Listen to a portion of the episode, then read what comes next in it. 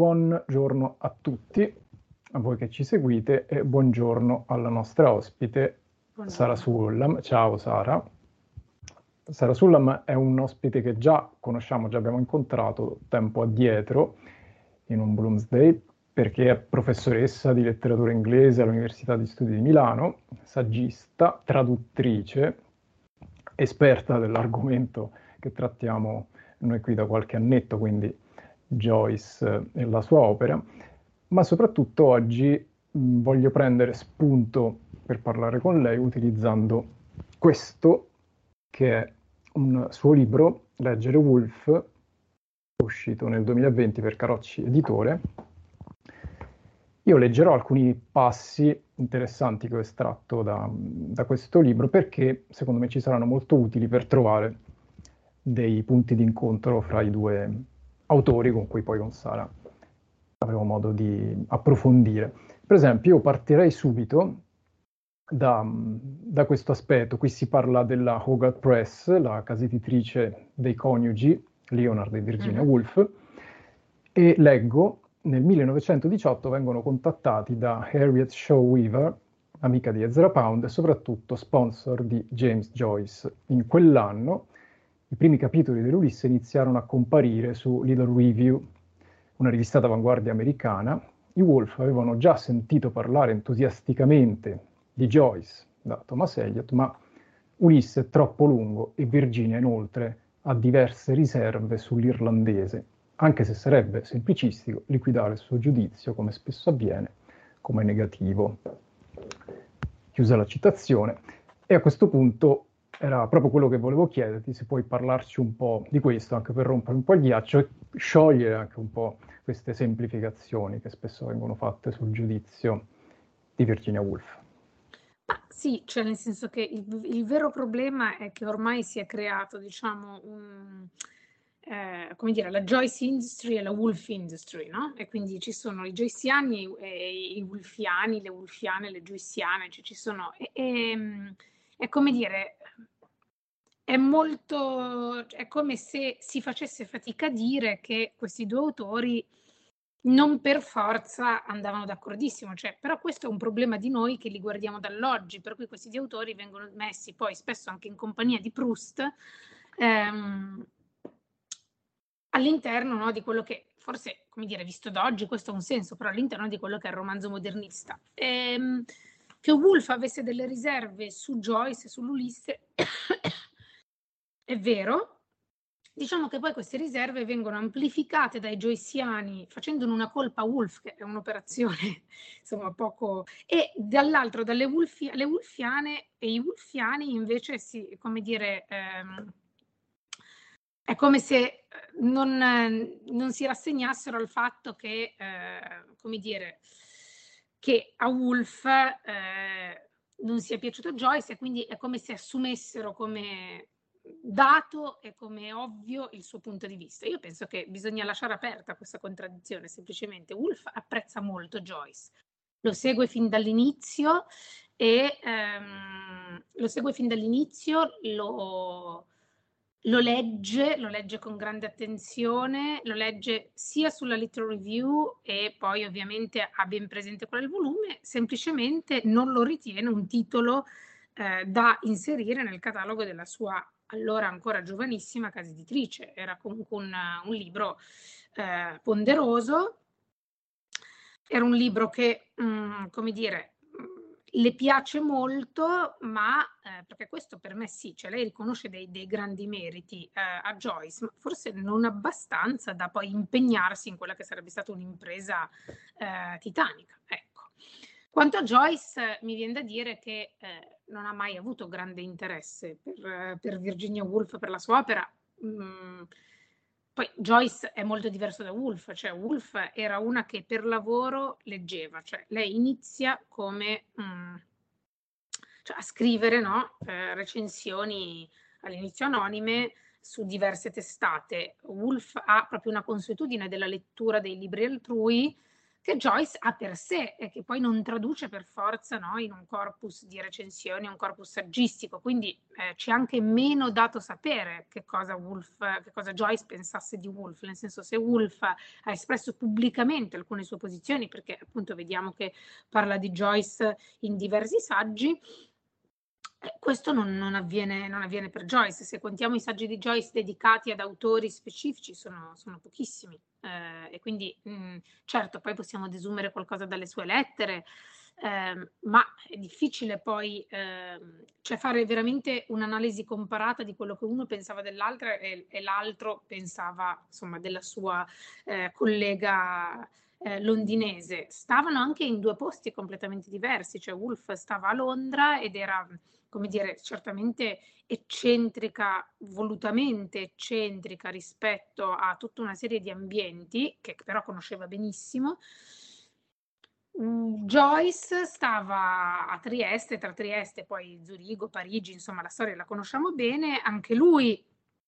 volontariamente eccentrico rispetto a uh, un ambiente, forse io penso che un punto, come dire, eh, un punto prospettico per considerarne l'opera e per forse, ehm, come dire, non cercare di eh, dire l'ultima parola sul giudizio che l'uno aveva dell'altra o l'altra del, o l'una dell'altro è eh, considerare proprio le loro posizioni diversamente eccentriche perché eh, sono due eh, sicuramente sono due persone che scelgono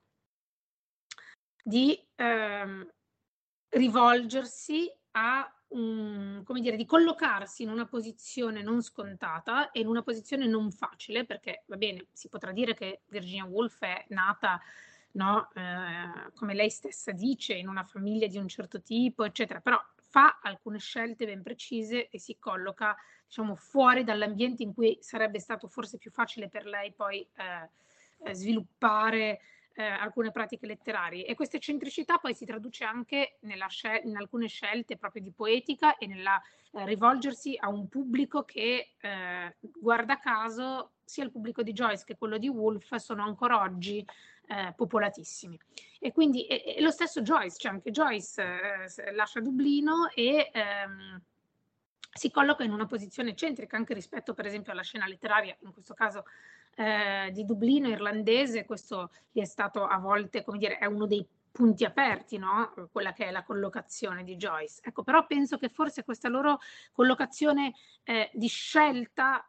di, di, di, come dire, di eccentricità scelta sia forse il punto da cui ripartire. Eh, il punto da cui ripartire poi oggi, perché insomma quello che l'uno, quello che si sono detti l'un l'altro, che hanno detto l'uno dell'altro allora, lo, lo sappiamo, ma forse è rileggendo oggi quelle parole, oggi o fra vent'anni o vent'anni fa, cioè le parole che l'uno di, che, soprattutto che Wolf dice su Joyce, le leggiamo in modo diverso oggi rispetto a vent'anni fa e rispetto poi, le, forse le leggeremo, anzi sicuramente le leggeremo in modo diverso fra vent'anni. Ecco, quindi io mh, mm, la, la, la, chiuderei così, mm, non cercherei di tirare per la giacchetta l'uno o l'altro, anche perché appunto la cosa interessante poi di entrambi è che entrambi hanno creato un seguito,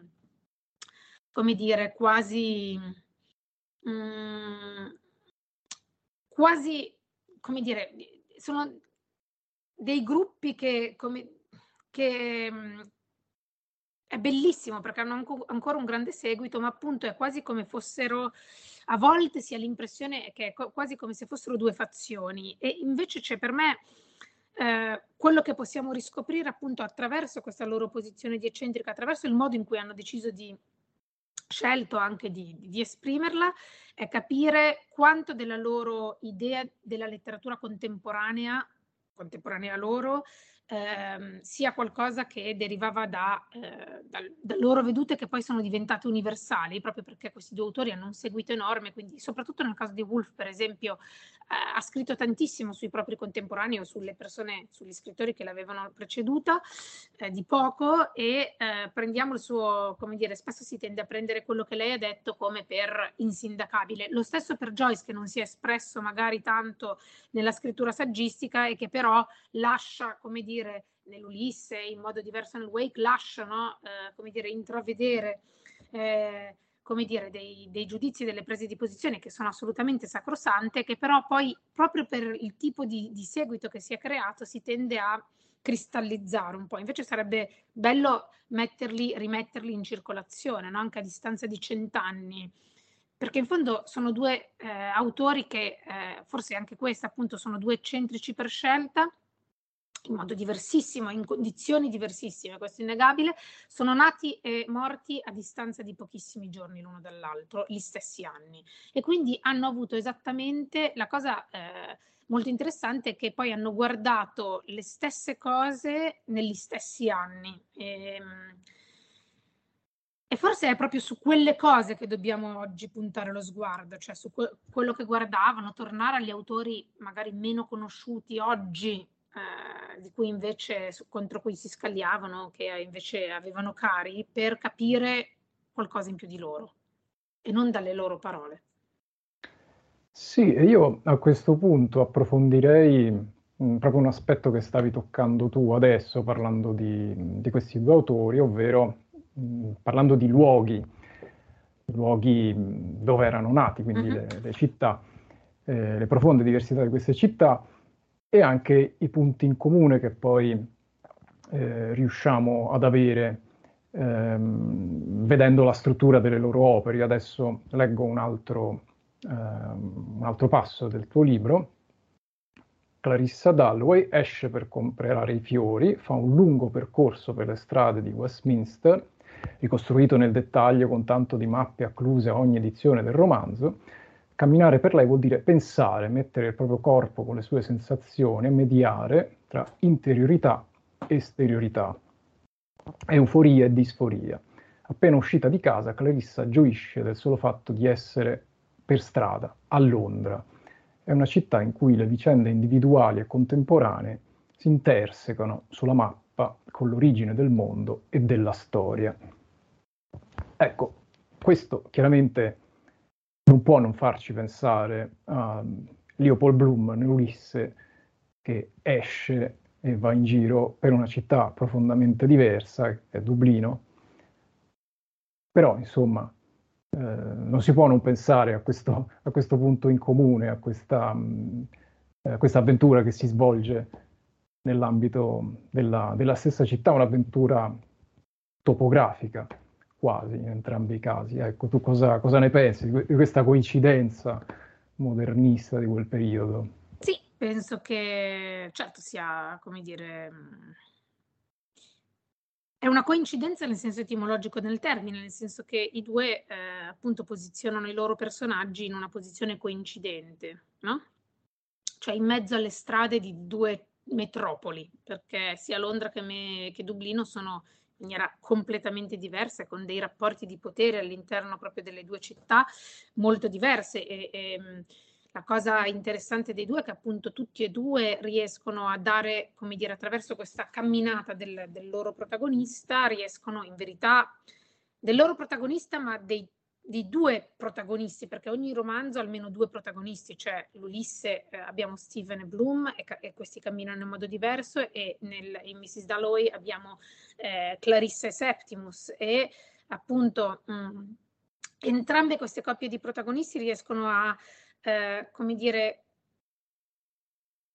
restituirci, cioè attraverso le camminate di questi due protagonisti ci viene restituita quella che è ehm, la complessità sociale eh, di quelle due metropoli in un momento storico, eh, anche qui poi mh, mm, diciamo eh, trattato in modo diverso, ma il momento storico è quello che va dalla prima, dal subito prima al subito dopo, no? il conflitto mondiale. Per, per, per Joyce ovviamente, come dire, se, se, guardiamo il romanzo un po' prima, ma sono i primi vent'anni del Novecento, no? che, in cui è veramente cambiato il mondo e tutti e due riescono attraverso queste coppie di personaggi e tutta un'altra serie di personaggi che cammina e, e, si muove con loro a restituirci quelli che sono stati i grandi cambiamenti nella capitale di un impero eh, come dire come Londra o eh, in quella capitale eh, come dire che, in cui convivono primo e terzo mondo come si diceva una volta eh, che, che è Dublino. Però è proprio, come dire, il contesto urbano senza il quale questi due romanzi non esisterebbero, però il contesto urbano nel quale è possibile ritrarre, no? Eh, sia due personaggi completamente diversi che però guarda caso poi i cui destini si intrecciano, sia proprio un intero corpo sociale. Questo Wolf lo dice molto bene.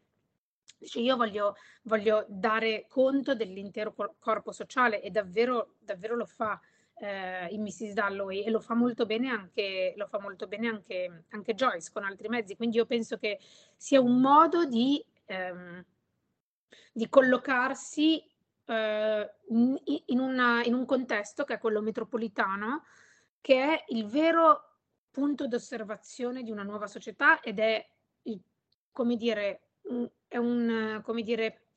è un luogo dove si gestisce molto bene il continuo andirivieni tra pubblico e privato e come dico appunto nel libro tra interiorità e esteriorità. Vorrei anche dire che eh, Wolf appunto spesso vengono accostati eh, Mrs. Dalloway e, e, e l'Ulisse. In verità Wolf ha già scritto un romanzo in cui la città è una vera e propria protagonista che è Jacob's Room, uscito nel 22. Eh, tra l'altro ritradotto, è uscita la nuova traduzione all'inizio di quest'anno, è una bellissima nuova traduzione firmata da Nadia Fusini e ehm, per chi conosce Londra forse è meno, eh, come dire, enfatico e meno esplicito nel collocare Londra subito al centro della scena, ma in verità per chi conosce Londra, eh, Jacob's Room eh, e per chi vorrà conoscerla attraverso gli occhi di Wolf, che è forse il modo migliore per conoscere Londra, Jacob's Room è un vero e proprio, può essere benissimo letto come un London novel. Certo che c'è ancora una, dire, una dialettica tra quella che è Londra e quelli che sono altri luoghi molto più che in Mrs. Dalloway. In Mrs. Dalloway ci sono questi altri luoghi, sono evocati, no? però poi appunto abbiamo la cartina, ma ehm, in, in Jacob's Room invece questi luoghi sono veri e propri luoghi dove si svolge parte dell'azione, però è già un romanzo urbano dove quello che poi verrà eh, portato a compimento, o meglio, sviluppato ulteriormente Mrs. Dalloway è, è ben presente. Eh sì, io a questo punto penso che sia quasi mh, eh, immediato, una volta che si parla del luogo, parlare anche del, dell'unità di tempo, quindi dopo quella di spazio. Metto adesso un po' di carne al fuoco, le, leggo altre, altre citazioni dal, dal tuo saggio. L'elemento che conferisce coesione alla signora Dalloway è l'unità spazio-temporale, poiché la vicenda si svolge in una sola giornata e in un solo luogo, ambientato a Londra un mercoledì di metà giugno 1923. Poco più in là leggo anche, per quanto riguarda tra un atto e l'altro, la vicenda si svolge nell'arco di 24 ore, inizia una sera del giugno del 1939, quindi questo parlando di, di date, e poi aggiungo anche altri due spunti interessanti per lasciarti poi la parola sul discorso tempo, eh, ovvero sul fatto che l'ordito spazio-temporale del romanzo, la signora Dalloway, è caratterizzato dall'interazione fra il tempo monumentale e il tempo interiore, il primo scandito dai rintocchi del Big Bang e il secondo dai ritmi del ricordo da un lato e dal contrappunto tra una mappa ben precisa delle strade di Londra e l'indefinitezza degli spazi trasfigurati dall'altro. E ancora, eh, qui parlo, qui leggo qualcosa che riguarda le onde, si tratta di scrivere una vita intervenendo profondamente sull'ordine del tempo e quindi del discorso. Sulla parca cronologia degli eventi narrati si innesta una temporalità di ordine diverso, dal ritmo ciclico delle onde, ma anche degli elementi naturali, in quanto ogni capitolo corrisponde a un'ora del giorno. Beh, qui sono tante le cose ehm, su cui ci sarebbe da soffermarsi, su questa struttura spazio-temporale che non può chiaramente non riportarci anche a pensare a quella dell'Ulisse, anche quella storia narrata sempre nell'arco di un giorno, sempre fra l'altro poi in metà giugno, quindi probabilmente a quell'epoca c'era una predilezione per le giornate eh, primo estive,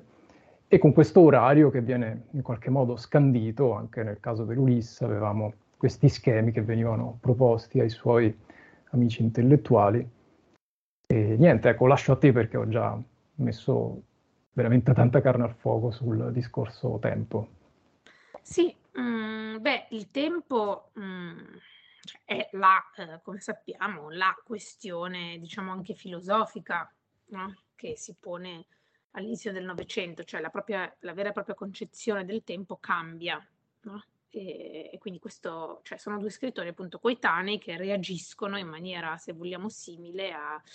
a queste sollecitazioni. Mm, certamente ehm, il tempo, io trovo molto appunto utile la, la, la, divisione tra tempo monumentale e tempo interiore che appunto è stata proposta da Paul Ricoeur, ehm, che è un filosofo, e ehm, che dire, cioè mh, in, in Wolf il tempo monumentale è quello della, dei luoghi ufficiali della città, eh, è quello che fornisce l'impalcatura. Eh, nell'Ulisse, come ci dice il titolo, eh, è, è, come dire, è il tempo che, dal, da, che parte dal mito e, e poi che, che, invece viene, viene calato nella, nella, contemporaneità, cioè una, una, una, la sfera temporale dell'Ulisse è completamente, come dire, è un continuo andirivieni sui secoli. Mi sembra più interessante nell'Ulisse eh, mettere in luce più che appunto il fatto che si svolga in un giorno come la signora Dalloway, appunto io penso che eh, beh, la giornata di metà giugno eh, sia anche data dal fatto che, come dire, eh, sia a Londra che a Dublino sicuramente a metà giugno si può andare, come dire, è, è plausibile che si cammini, in altre stagioni non, non sarebbe stato così. Cioè, passeggi- quelle passeggiate, quella passeggiata, le ore di luce che permettono anche poi veramente una, di dilatare il tempo della giornata molto volgarmente, prosaicamente, è possibile, è possibile a, a metà giugno. Eh, per quanto riguarda Joyce, ecco, se Wolf riesce a eh, veramente creare questa alternanza unica tra tempo interiore e tempo monumentale, no? E quindi eh, che riesce anche poi a, mh, mm, a, darci due diverse esperienze della città, che sono due diverse esperienze anche dal punto di vista di genere, perché Wolf ha una camminatrice donna e uno camminatore uomo e la, l'esperienza proprio della della giornata di, due, di, queste due persone più tutti gli altri camminatori, ma insomma sono, sono anche, eh, come dire, influenzate no? eh, dal, loro, dal loro genere. In Joyce penso che il discorso sul tempo sia molto interessante per quanto riguarda invece la, la compressione e la condensazione, uso apposta questo termine che è un termine chiave no? per capire poi la poetica modernista, un termine su cui lavora molto Pound, ehm, la condensazione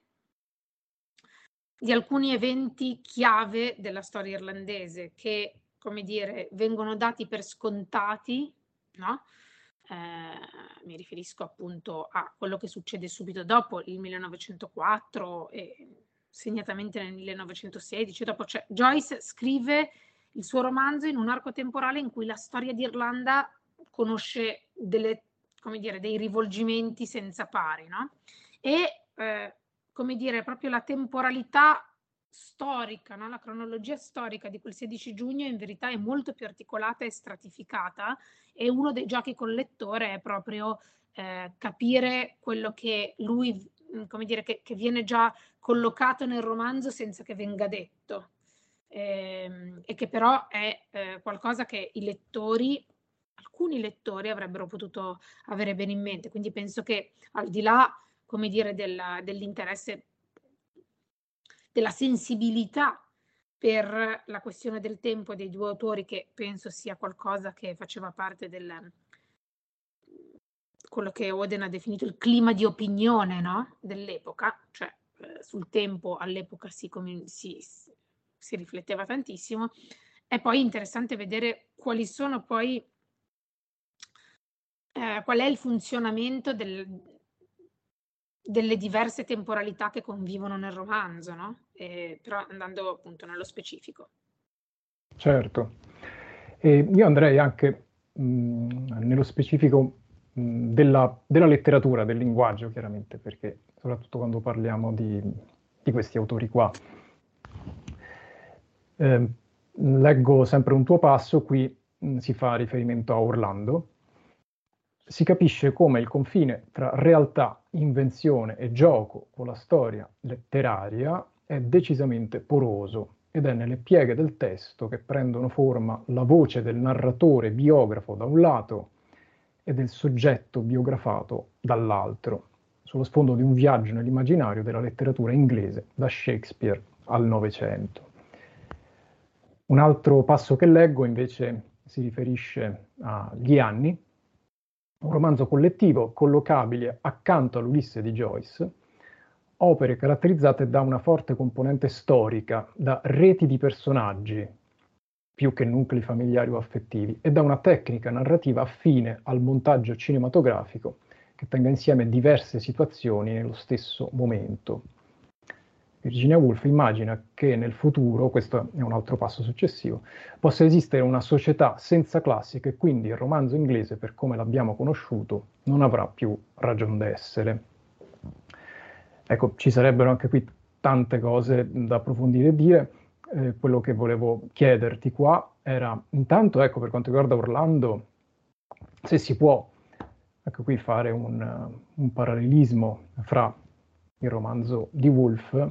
fra la struttura di questo romanzo di Woolf, e quello che può essere anche ehm, quella ricostruzione che fece Joyce nel quattordicesimo episodio di Ulisse, Mandri del Sole, dove eh, anche lì l'autore ripercorreva secoli di letteratura, imitandone gli stili e giocandoci. E poi c'è anche questa, mh, questo tema fondamentale, ovvero una letteratura che mh, con il superamento della forma del linguaggio segua anche il superamento delle forme sociali, una, una cosa, un aspetto a cui Joyce penso era molto sensibile. Leggevamo nell'Ulisse eh, quando Bloom era un po' trasfigurato nell'episodio di Circe, appunto questo pensare a mondi nuovi, a rimpiazzare i vecchi, uno Stato laico, Chiesa libera, e quindi di conseguenza anche un, un, linguaggio nuovo che poi insomma andrà per le sue vie nel superlinguaggio del Finnegan's Wake. Ecco, lascio a te un po' di riflessione su, sulla letteratura e sul linguaggio, come, come pensi tu. Sì, Beh, un po', mhmm, come dire, anche questo gioco con con gli con con la storia letteraria e con gli stili letterari, mhmm, è un gioco per me tipicamente modernista. Cioè lo troviamo in Joyce, lo troviamo in Woolf, in Orlando, ma non solo, lo troviamo anche però in Pound, lo troviamo in Eliot e, ehm appunto è ehm è un diverso modo di fare quello che Elliot dice alla fine della Terra desolata, cioè con questi frammenti ho puntellato le mie rovine. È un modo di, come dire, ragionare sul fatto che dopo, soprattutto dopo la grande frattura della prima guerra mondiale, che è davvero lo spartiacque no, per, per questi scrittori, eh, non sia più possibile scrivere in un certo modo e però, eh, come dire, mh, la letteratura eh, e la letteratura come è stata ci aiuta, mh, può, può, aiutarci a capire, ehm, allo stesso tempo a capire il passato e a collocarsi nel presente. E io penso che quindi questi, questo diverso gioco che poi questi quattro autori fanno, e probabilmente lo fanno anche altri autori coevi, sia, eh, come dire, simile, fatto in modo diverso. Per quanto, però per me poi la, mh, la similitudine si ferma qua, nel senso che ehm, in Wolf in Orlando la cosa straordinaria è eh, il suo, mh, mm, come dire, giocare eh, in maniera davvero sovversiva con quello che è eh, l'eredità della letteratura inglese, l'eredità di alcuni modelli, di alcune trame e collocarvi sempre, e qui nasce anche per me eh, il lavoro sulla, più che sulla lingua, cioè sulla lingua sicuramente perché mh, mm, sia Joyce che Woolf poi quando fanno questi esperimenti mh, mm, dimostrano di avere una conoscenza enorme no, di quelli che sono poi gli stili, la lingua e lo stile, si direbbe, no? della letteratura inglese. In Woolf però c'è proprio un lavoro sul linguaggio che è, come dire, nel momento in cui noi anche parodicamente, no? Anche in una parodia mettiamo in luce quelli che sono stati i limiti di alcune trame, di alcune narrazioni, e, eh, a quel punto, come dire, dobbiamo anche eh, trovare il modo di raccontare alcuni episodi in modo diverso. E, ehm, e, questo è un continuo gioco, cioè in Orlando veramente eh, è un personaggio che eh, cambia eh, appunto da uomo eh, diventa donna e eh, quella, come dire, e si ricolloca, si ricolloca e ha o meno il diritto di dire le cose in un certo modo. Cioè, eh, Wolf rispetto a Joyce pone, eh, come dire, un, una questione cruciale che ancora oggi è assolutamente aperta, che è quella eh, dell'uso della lingua, ma anche della costruzione di alcune narrazioni nel momento in cui al centro di queste narrazioni ci sono dei personaggi femminili che, mm, femminili, poi personaggio femminile è una brutta definizione, comunque dei personaggi eh, che all'epoca Wolf chiama donna e che eh, con la loro differenza dicono e costruiscono il, modo, il, il mondo in maniera diversa. Non a caso Wolf, quando scrive eh, Orlando, ha in mente di scrivere un libro alla Defoe. E Defoe è un autore che lei ama tantissimo. Sarah Wolf, e anche questa è una cosa che hanno in comune Wolf e Joyce. Cioè, Wolf e Joyce sono tra i grandi diciamo, riscopritori e interpreti di Defoe all'inizio del XX secolo. E questo non è un caso, cioè qui veramente quando all'inizio dicevo conviene guardare gli autori che loro hanno guardato per farci dire qualcosa di Joyce e Woolf, più che tornare, che fidarci della loro parola in maniera quasi no, fideistica. E, e, entrambi vedono qualcosa in Defoe, entrambi tornano a Defoe che più o meno ha diritto, però sicuramente ha avuto un, un ruolo fondamentale, è stato indicato come il padre del novel. Bene, se Joyce, eh, tutti e due eh, conoscono molto bene il Robinson, tutti e due tornano però anche a un romanzo di Defoe che era rimasto, come dire, nell'ombra, che è Moll Flanders. Come dire, che era famosissimo, ma che nella sua versione originale aveva circolato molto meno di, ehm, di Robinson Crusoe, perché è un romanzo ehm, è un romanzo molto più scomodo da un certo punto di vista del Robinson, proprio per la presenza di questo personaggio femminile. Wolf dedica un saggio fondamentale, era un saggio che doveva segnare, che le era stato commissionato per celebrare il, il bicentenario dell'uscita del Robinson e invece Robinson che liguita in pochi paragrafi dicendo è stato sempre con noi come Omero, caso, no? ancora una volta, come dire, eh, Omero che eh, appunto è di Fo, che è eh, il nuovo, se, se, vogliamo, qualcosa che per noi moderni che vivono nel XX secolo ha quasi ormai, no? Ovviamente lei azzarda questo, questo parallelo, però l'impatto no, di Omero, ma dice poi però passa a parlare di Moll Flanders e la sfida che, come dire, vediamo in Orlando è anche ridare forma a quel tipo di narrazione, no? Che è iniziata con il novel e quindi con Robinson Crusoe e con Moll Flanders, ma mettendo a fuoco quelli che sono le categorie di sesso e genere. E quindi dando effettivamente parola, cioè provando sul campo, certo all'interno di una parodia e tutto qual è la ehm, possibilità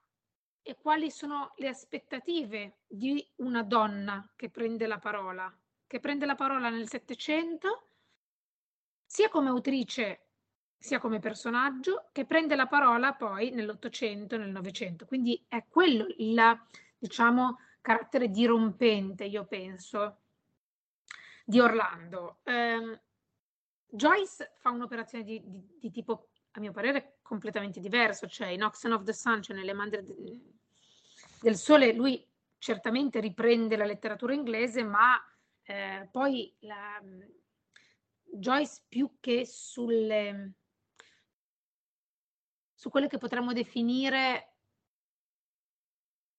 su quello che potremmo definire l'orizzonte di attesa, no? definito poi da certi generi e da certe convenzioni letterarie, prende un'altra strada, che è quella poi invece del, um, come dire, di, una, di un rompere i confini del linguaggio, che poi insomma da, dalle mani del sole si arriva facilmente no? a Finnegan's Wake, in un certo senso. E quindi tutti e due hanno bisogno di, come dire, di rompere qualcosa che è dato, ma di romperlo, ma anche di, eh, di farne, come dire, un, un, museo da cui non vorrebbero uscire, un museo ovviamente non inteso in senso istituzionale, ma un museo, una raccolta più che un museo, ecco, di eh, parole di, di storia che è eh, la letteratura inglese, in cui hanno ovviamente dei rapporti molto diversi, perché il rapporto di, di, di Woolf con la letteratura inglese era quella di un inglese, figlia di,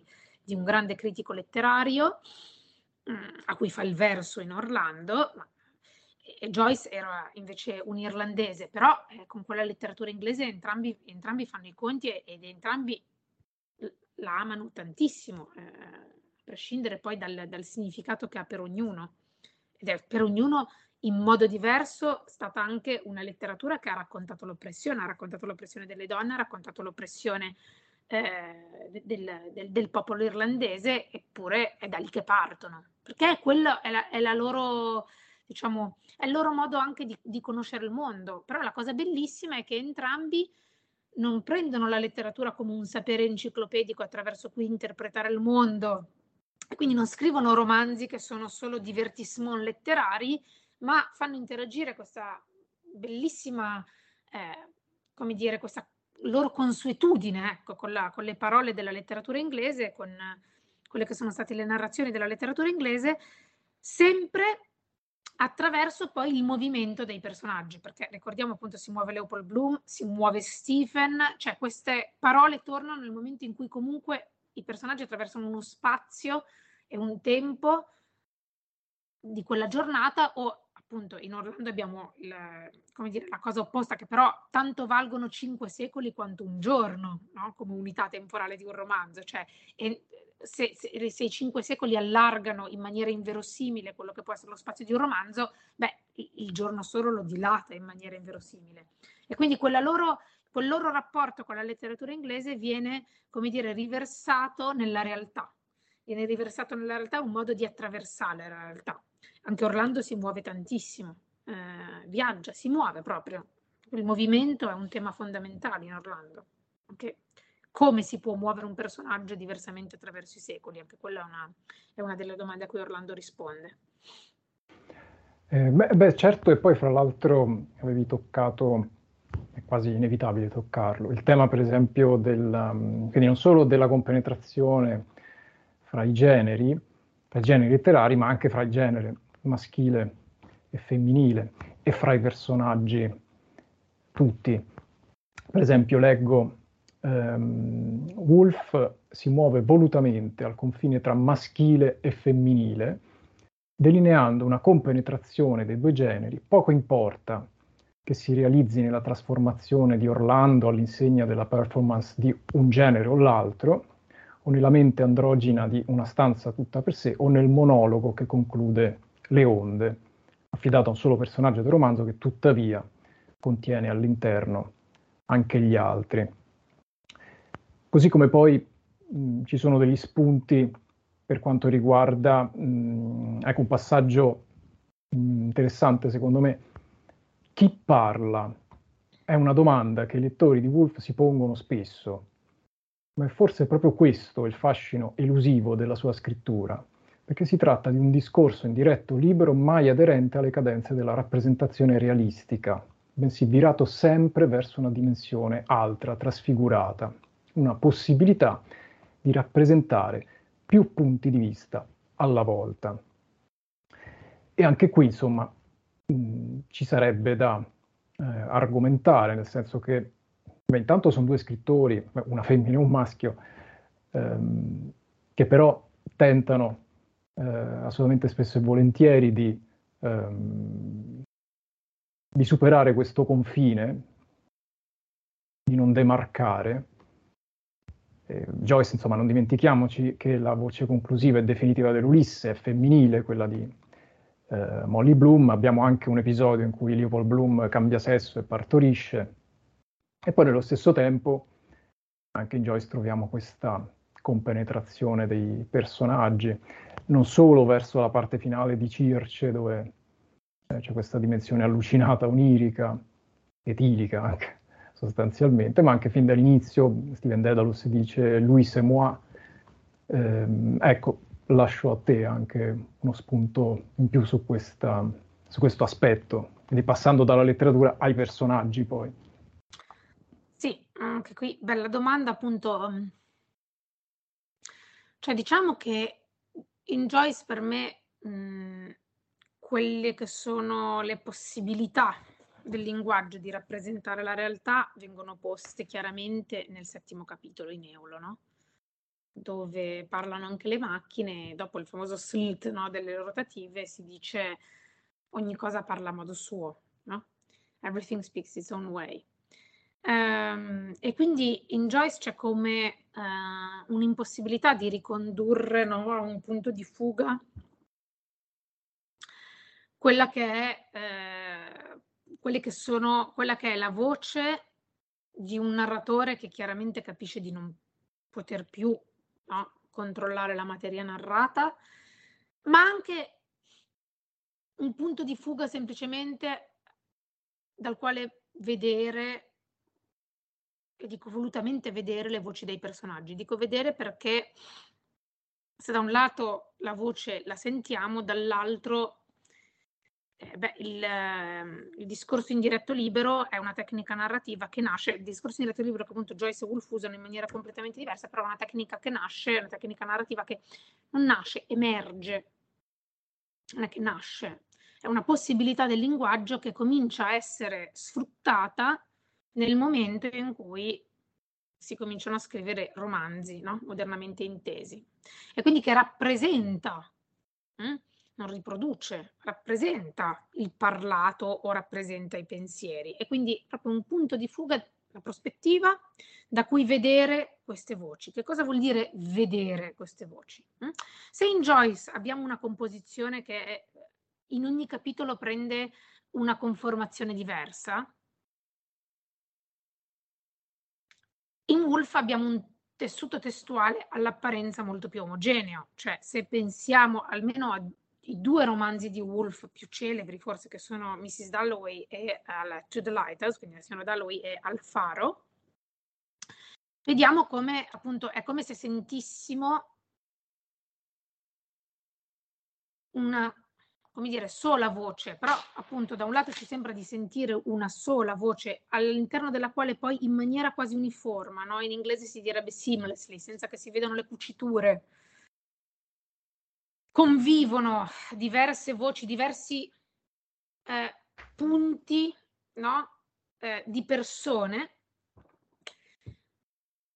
In Joyce questo non avviene. Eppure, appunto, io penso che siano due modi diversi per, questo ce l'ha insegnato Auerbach nel quel bellissimo saggio, Il calzerotto marrone contenuto in Mimesis, il, il suo libro, diciamo la sua opera sul realismo, un saggio ormai mhmm, che ha set, quasi 70 anni, ma che, anzi quasi 80 anni, ma che continua ad avere una validità enorme. E beh, eh, sono due modi di, eh, di comporre? Di comporre eh, che sono, eh, quelli che sono diversi punti di vista, e qui torniamo alla, alla prospettiva, e sono due modi anche di eh, mostrare come la parola del romanzo anche quando è volutamente virata verso un'oralità, no? come in Joyce, la riproduzione di una musicalità di un'oralità, in verità è una parola stampata e in cui c'è la coscienza proprio che, come dire, raccontare qualcosa non sia più, come dire, raccontare e affidarla a una sola voce, a un solo punto di vista, ma creare questa tensione tra il racconto che nasce come racconto vocale, ma che intanto si è trasformato, e la visione. Ed è qui che c'è questo incontro. Poi, e non a caso, appunto, Eolo è un capitolo che è ambientato, no? eh, in cui appunto vediamo vediamo in chiaro quella che è la funzione dei caratteri mobili e della composizione. Allora, Joyce sceglie di giocare, di farle vedere tutte le cuciture, anzi di scriverci sopra anche cucitura, e questo non in senso, eh, come dire, didascalico, anzi, ma di, come dire, di, di portare all'estremo, di portare sempre al paradosso quelle che sono le possibilità del linguaggio tra eh, stampa e voce, tra visione e ascolto. Mentre Wolf ci dà l'illusione, no? Come dire, è l'illusione del, di pagine intere scritte in discorso in diretto libero, dove quindi abbiamo una terza persona apparente che tiene insieme tutto, ma in cui appunto poi ci sono delle zone in cui eh, convivono diversi punti di espressività, no? E che quindi in cui poi questi diversi punti di espressività creano tensioni, conflitti e ehm, in cui si compongono poi eh, le diverse voci, si compongono, si scompongono senza mai trovare una, una risoluzione le diverse voci del romanzo. E io vorrei, man mano che ci avviciniamo alla conclusione di, questa, di queste riflessioni, volevo toccare mh, gli ultimi due aspetti fortemente concatenati fra di loro Eros e Thanatos, quindi amore e morte. Eh, prima facciamo amore, poi chiudiamo con la morte, giustamente. Ehm, ecco, per quanto riguarda l'amore, eh, ancora Orlando qui. In quel momento batté il dodicesimo colpo della mezzanotte di giovedì 11 ottobre 1928, la data è quella del compleanno di Vita Sackville West, amica e amante di Wolfe. Tra vita e letteratura si crea così un cortocircuito volutamente esplicitato in uno scambio di lettere fra le due amiche. Non da ultimo il fatto che si tratti di una biografia, si capisce come il confine tra realtà e invenzione sia decisamente poroso. E, ehm, ecco, qui questo è una cosa, insomma, un aspetto da non trascurare, nel senso che mh, anche in Ulisse sappiamo che questa data del 16 giugno eh, effettivamente è quella del famoso incontro, del primo incontro ufficiale d'amore fra eh, Nora e James, e quindi sembrerebbe qua, tra l'altro poi mh, famosi Nora e James anche per i loro scambi epistolari, ehm, sembrerebbero quasi inscindibili mh, le opere di Wolf e Joyce dalle loro vicende, non solo biografiche ma proprio sentimentali. Sì, eh, Sicuramente lo sono perché sono, forse dirò un'ovvietà, ma insomma sono le vicende che, che, che, che ti collocano in una posizione diversa da quella in cui ti trovavi. E io penso che però la cosa molto bella sia in, in Joyce che in Wolf, in Wolf in particolare, cioè in Wolf forse è qualcosa che, che sentiamo di più, però è veramente eh, cioè, nessuno dei, dei romanzi di Woolf è un romanzo d'amore, nessuno dei romanzi di Joyce è un romanzo d'amore, ma proprio perché, come dire, quest'idea eh, dell'amore viene, viene, anche lì eh, fatta esplodere e quindi ci sono, come dire, c'è l'amore eh, cioè l'amore come viene, può essere concepito romanticamente, come è stato raccontato dalla letteratura, questo si vede benissimo in, uh, in Woolf, e poi ci sono modi nuovi eh, di raccontare l'amore da parte di soggetti che forse non l'hanno, eh, che non hanno avuto voce per raccontarlo. Io penso che anche il monologo di Molly sia eh, eh, da leggere anche, ovviamente non solo in questo senso, cioè è la parola di Molly. Um, e quindi io penso che l'amore ci sia, anche se ovviamente in nessuno di questi romanzi, nessuno dei romanzi di Woolf, cioè rom- in alcuni romanzi di Woolf c'è l'amore per qualcuno, per esempio l'amore per la Siona Dalloway, che è quello di, di Peter, no? di Peter Walsh, che è il suo ex innamorato, è quello di Sally, però cioè, c'è sempre, come dire, ci, ci, sono sempre diverse persone che amano e che desiderano in modo diverso. Eh, io, cioè, per parlare di amore dobbiamo parlare anche di desiderio, no? E quindi eh, l'amore con la A maiuscola e nessuno di questi romanzi narra una storia d'amore, nessuno di questi romanzi ha una trama che, eh, come dire, che è imperniata eh, su una storia d'amore. Ovviamente c'è anche la morte, la morte è onnipresente. Eh, Joyce è la morte per acqua, è una morte che aleggia intorno a Bloom, co- così come intorno a Stephen, ed è la morte che per povertà e per i media che minaccia, eh, per esempio, nelle strigoni gran parte della, della popolazione irlandese. In, in, Wolf la morte è, è ovunque, è nel suicidio di, eh, di Septimus e nella morte della signora Ramsey nel, nel, faro e nella morte di Percival che è il centro no? e la morte di Jacobs che insomma ogni romanzo parte da mh, mm, come dire una morte una morte che è quella attraverso cui poi in un certo senso si, si guarda la vita ecco io penso che, che, che, sia questo, si guarda la vita e, e la vita e si guarda anche quindi come dire l'amore, se così vogliamo chiamarlo, anche se poi questa parola amore andrebbe scomposta in mille aspetti ed è quello che fanno sia Joyce che Wolf, no? eh, scomporlo, cioè in un certo senso un'operazione che in modo diverso, eh, in modo diverso fanno entrambi. La cosa interessante è che tutti e due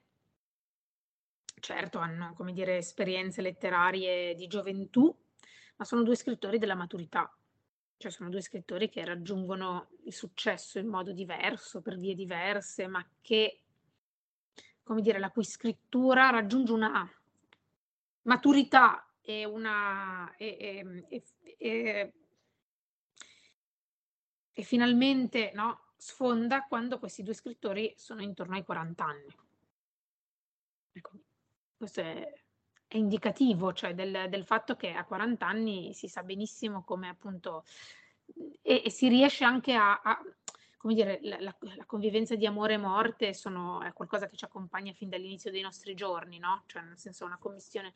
Però a 40 anni forse la si guarda in modo diverso. E, e io penso che non sia un caso che, tra l'altro, eh, tutto il modernismo in verità mh, un movimento, se così lo vogliamo chiamare, comunque in cui, come dire, non di giovani, non di scritture giovani, ecco, in cui quindi si ha già, eh, come dire, quelle, per tornare alle rovine eliottiane, i frammenti e le rovine, eh, è il momento in cui si cominciano a vedere queste rovine. Sono rovine che ci portiamo dentro, è quello che ci insegna Ulisse, no? per cui in, in un in ogni giorno della vita ci sono tutti i giorni a venire, non è che come dire, però forse proprio è, sono scrittori che eh, raggiungono un certo, no, no, che fioriscono veramente quando eh, riescono anche a trovare quella distanza e riescono anche a trovare quella distanza mh, mm, e a, ad avere una, diciamo, un'esperienza coscientemente complessa di quello che è l'esperienza dell'amore e della morte. Io a questo punto chiuderei e mi piacerebbe farlo con um, un paio di frasi che mi piace accostare una di un autore, una dell'altro, di buon auspicio, ehm, sulla mente. Una è tratta dal nono episodio dell'Ulisse, quello intitolato a